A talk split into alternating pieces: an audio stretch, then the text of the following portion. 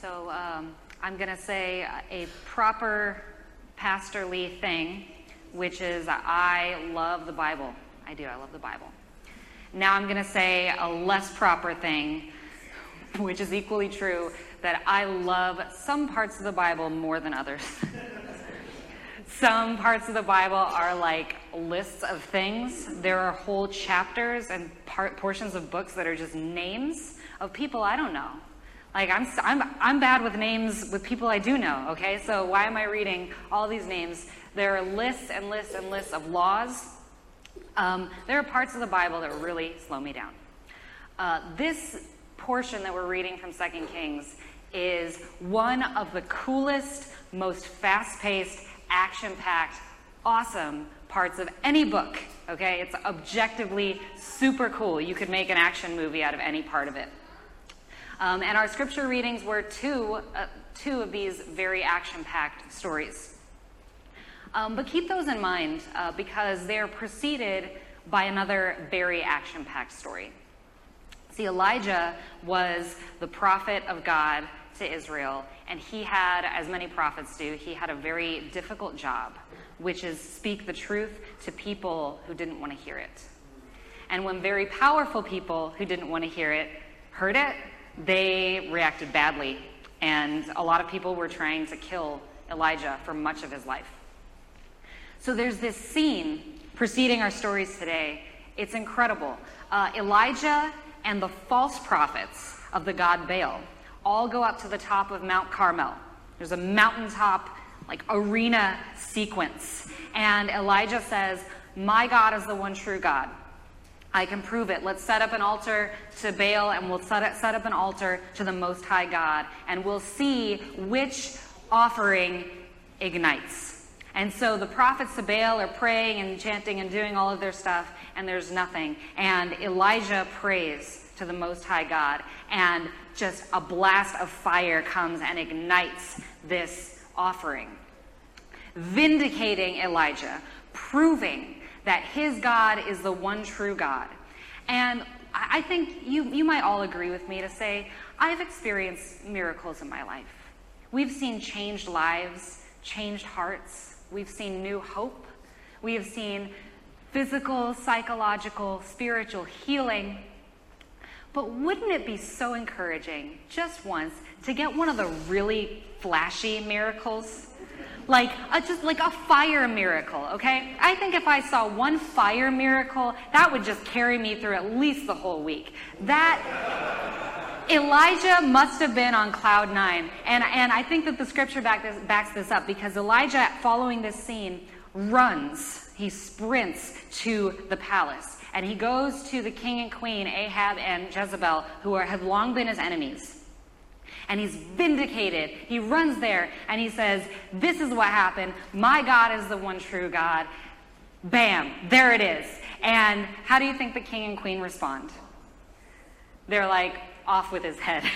they don't like it. They don't want to hear it. They're never going to hear it. And so they renew their efforts to hunt down Elijah and persecute and kill him for speaking the truth. So poor Elijah, he's this one lone prophet. He's on cloud nine, literal mountaintop experience, runs to the palace, and then he's on the run for his life. Uh, what's described next in Scripture is a very poignant, specific description of, of the experience of depression. Elijah has nothing left in the tank.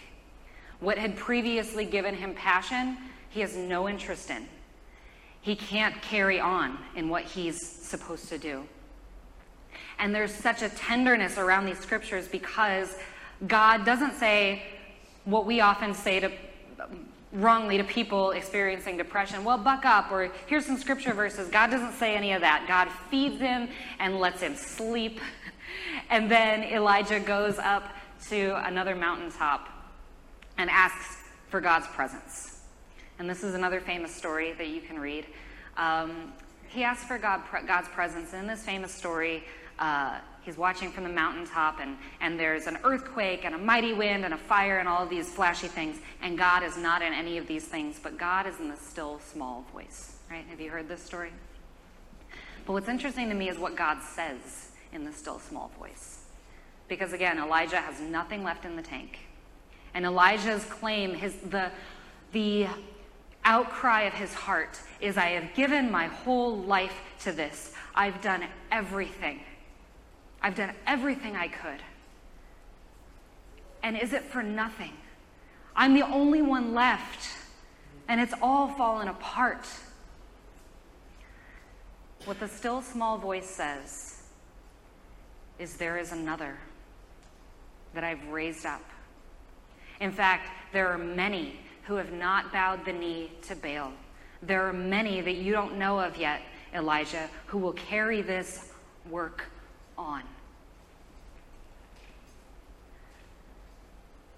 As action packed and exciting as our passages today are, they do seem removed from our experience, unrelatable in some ways. Um, like, I don't really have to ford rivers very often. um, if I need oil, I just go to the grocery store for oil. Uh, it seems unrelatable, but in this one way, I think it's, it's uh, remarkably relatable that especially those of us who have been in the church, in the faith for decades, that it seems like we've put an awful lot in, including our passion, including our effort, including our love and joy. And sometimes I can't help it to look around at the world and say, is all this effort paying off? there's so much division, not only in the secular society, but in our church. In our church, and we spend years and years working with our passion and our creativity and our love. And so I think that it is not only okay, but it is biblical to come before God and say, What's next? What good does this do? What's your plan? But I do believe that God's response to us when we cry out is the same as God's response to Elijah. I have raised up another. All along, while you've been working and weeping, while you've been using your creativity, while you've been volunteering, I've been raising up more who are faithful, who will love God and will love their neighbor which does finally bring us to today's stories. Um, Elisha is kind of audacious. Uh, his mentor asks him, What do you want? And Elisha doesn't just say, I want to carry on your work. He says, I want a double portion of your spirit. I want to be twice as powerful and effective and passionate as you ever were. And so today, as we have seen these confirmands, have seen their vows, and have made vows in return. I genuinely pray that they take whatever we've done and they knock it out of the park. I hope that whatever I have been able to accomplish, that they double it. I pray that they are twice as effective and twice as encouraged and twice as filled with the Holy Spirit and twice as everything as I am. Because it's not ultimately about what our effort was, is it? It's about God's answer to us today in that still small voice. I have raised up another.